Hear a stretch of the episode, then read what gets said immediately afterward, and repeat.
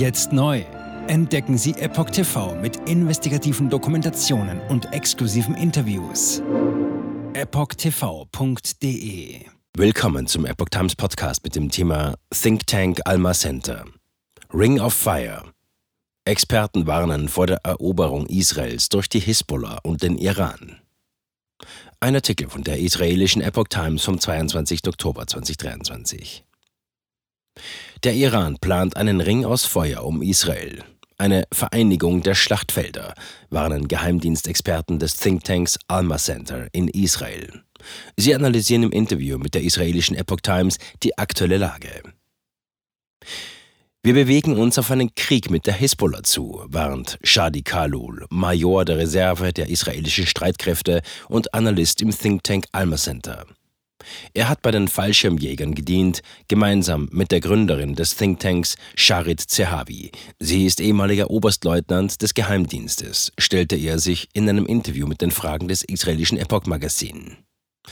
Der überparteiliche Think Tank Alma Center beschäftigt sich mit den Sicherheitsproblemen an der Nordgrenze Israels und deren Auswirkungen auf die israelische Bevölkerung. Das Institut informiert weltweit Regierungen, VIPs und hochrangige Experten über die geopolitische Situation im Nahen Osten. Alle Mitarbeiter sind in Galiläa, einem Gebiet in Nordisrael, oder auf den Golanhöhen ansässig und direkt vor Ort. Die Forschungsabteilung leitet Tal Beeri, ein weltweit bekannter Experte für den Mittleren Osten mit den Spezialgebieten Hisbollah, Libanon und Syrien. Dass die Hisbollah den Krieg intensivieren will, befürchten auch andere Staaten. Die Hisbollah gilt in vielen westlichen Ländern, darunter auch Deutschland und in den Ländern der Arabischen Liga als Terrororganisation. Sie ist in der Bundesrepublik verboten.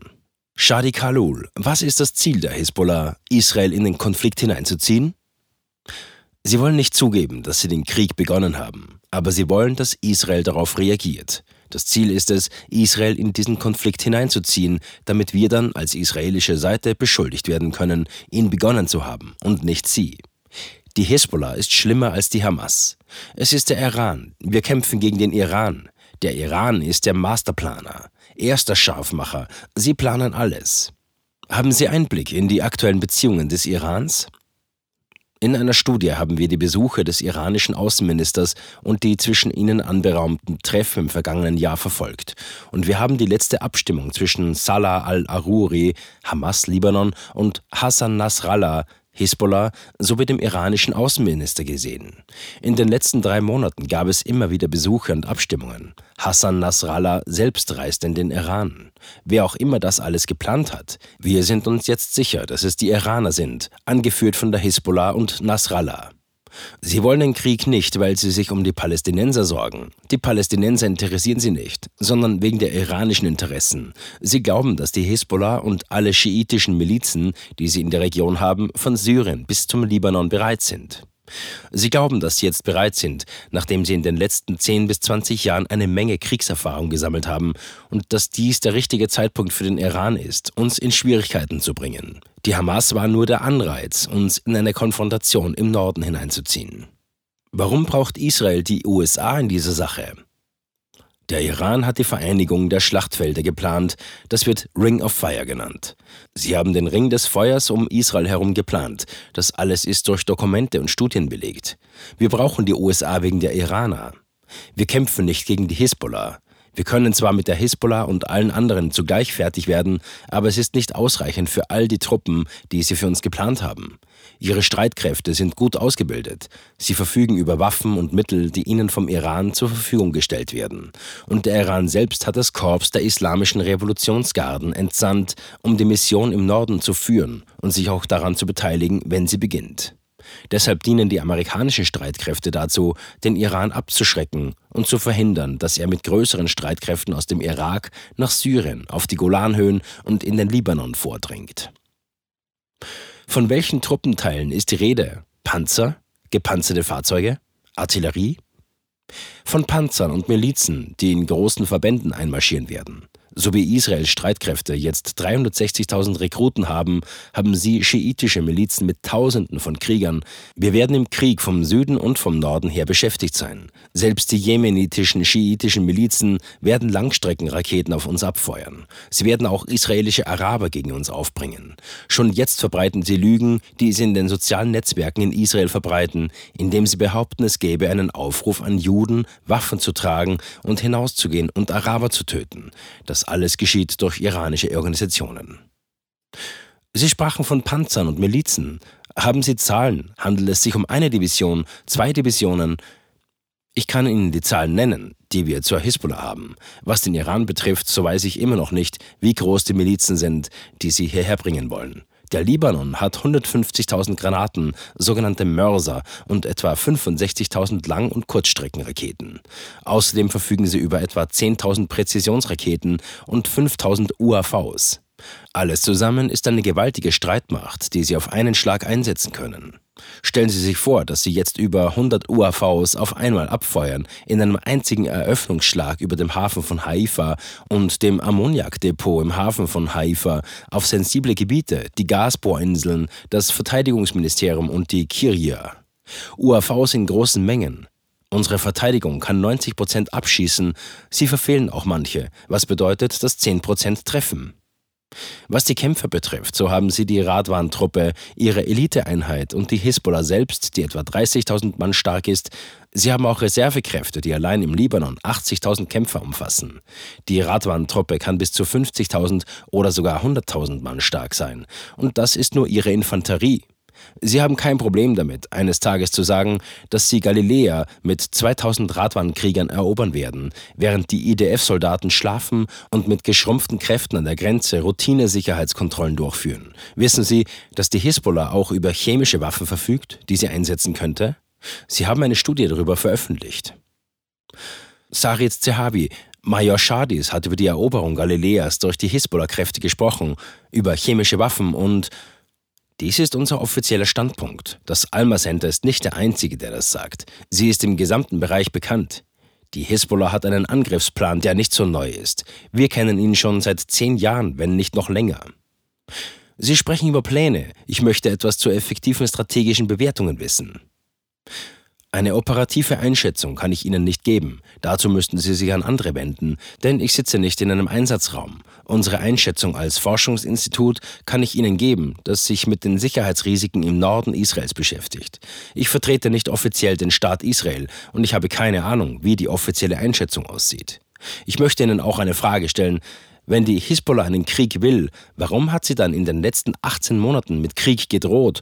Und warum hat sie seit Beginn dieses Krieges fast täglich Panzerabwehrraketen abgefeuert? Israel hat seit Beginn dieses Krieges im Libanon nichts unternommen. Das ist die alleinige Aktivität der anderen Seite, wer auch immer die andere Seite sein mag.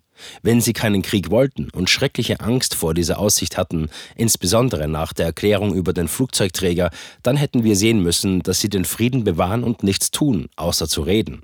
Oder dass sie nur hier und da ein paar Hamas-Raketen abfeuern, wie wir es bei früheren Konfrontationen gesehen haben. Die Realität an der Nordgrenze entspricht im Moment nicht dem, was wir in früheren Konfrontationen gesehen haben. Wenn ich also die Ideologie, die Propaganda, die Vorbereitung und alles, was im vergangenen Jahr passiert ist, Raketenbeschuss, Infiltrationen in Megiddo, Schüsse in Gaia und die hunderten Provokationen am Zaun, die von der UNIFIL gemeldet wurden, einschließlich der Überquerung der Grenze, zusammenzähle, dann ist es heute, nachdem wir die tatsächliche Bedeutung der Grenzüberquerung durch Aktivisten verstanden haben, nicht mehr vermessen zu sagen, dass ihre Aktivitäten ein operatives Ziel hatten und nicht nur einen Gedankenkrieg. Warum haben sie nicht angegriffen? Warum haben sie nicht das Überraschungsmoment genutzt?